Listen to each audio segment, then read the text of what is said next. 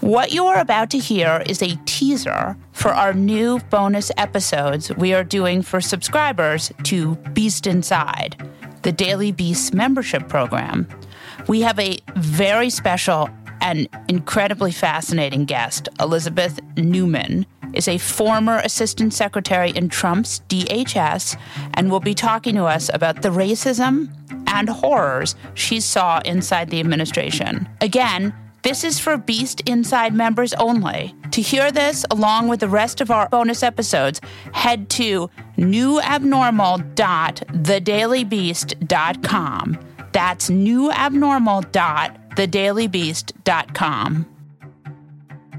So, Elizabeth, I think the, the most forward-facing thing about D H S and a lot of the things that we've seen in the last couple of years, it has become sort of the centerpiece of of these of the sort of the, the border policy in particular, and the wall and the Muslim ban. I mean, of all the threats that we faced, what are the things they ignored while focusing on the things that sort of stroked their amygdala, like, you know, M S thirteen caravans and and ISIS in America? What were the things they were ignoring while those things were looming? The growing risk of cybersecurity threats, huge, huge issue for the for the country. And we thankfully there are a lot of people paying attention to it. And and I could and as I tick these things off, like the Russia and in, election interference, the rise of uh, global white supremacy and anti-government sentiment and extremism, uh, what the rest of the world calls right-wing extremism. We in the, the United States try to avoid that term so that we don't offend half of the country. But the reality is most of that extremist violence that actually leads to the killing of people, not just violence against property, but the actual deaths of Americans, um, com- it does come from the right-wing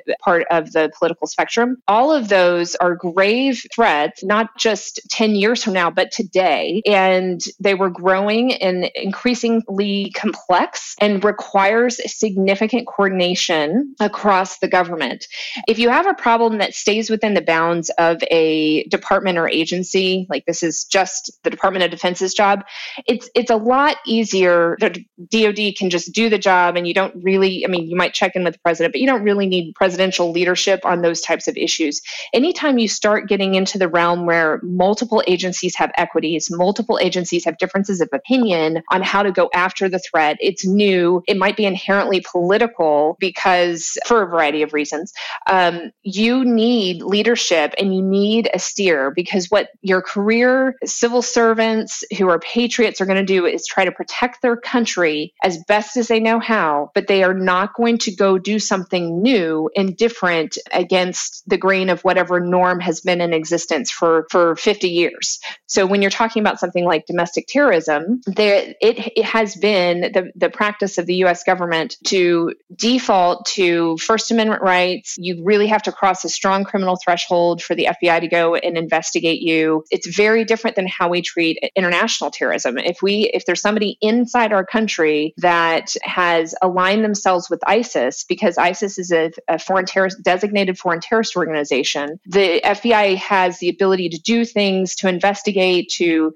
survey in a way that they can't for somebody that has aligned themselves with the Boogaloo movement. So that distinction alone, which is largely legal, but somewhat also tied to just practices that the F B I put in place after Hoover and some of his abuses. Those are the things that if we had leadership at the White House, it would have been great to really start to untangle and figure out what can we adjust so we can use all of these great tools that we built to combat ISIS, to combat Al-Qaeda. What can we use domestically to combat this growing, increasingly globalized, but domestically based white supremacist movement? And within the bounds of the Constitution, nobody, nobody's talking or wants to abuse uh, First Amendment rights or Fourth Amendment rights. And that that is that is complex. That is that takes leadership and deep thought. That is not something that this administration has been able to do, because it's constantly in chaos. And because they wanted to just focus on something simple like build a wall, it's a construction project, that's how what he understands, you are left with basically officials at my level. And I certainly had multiple secretaries that were very concerned with all of those threats that I mentioned, with Russia, with cybersecurity, with um, domestic terrorism. And they did everything they could to coordinate with their colleagues. I coordinated with my colleagues. I was under tremendous pressure to deal with these emerging threats, but we could only go so far in the in the environment and kind of out on our own. So so it's it, the good news is is for the American people. There are dedicated public servants that are doing their darndest to protect us from these emerging threats. The bad news is, and what I part of the reason I feel compelled to speak out is they they cannot do everything if they don't have the president paying attention to these issues. And we are running out of time on these issues. We are we are losing the fight in many of these spaces because uh, he has been distracted and focused on other things.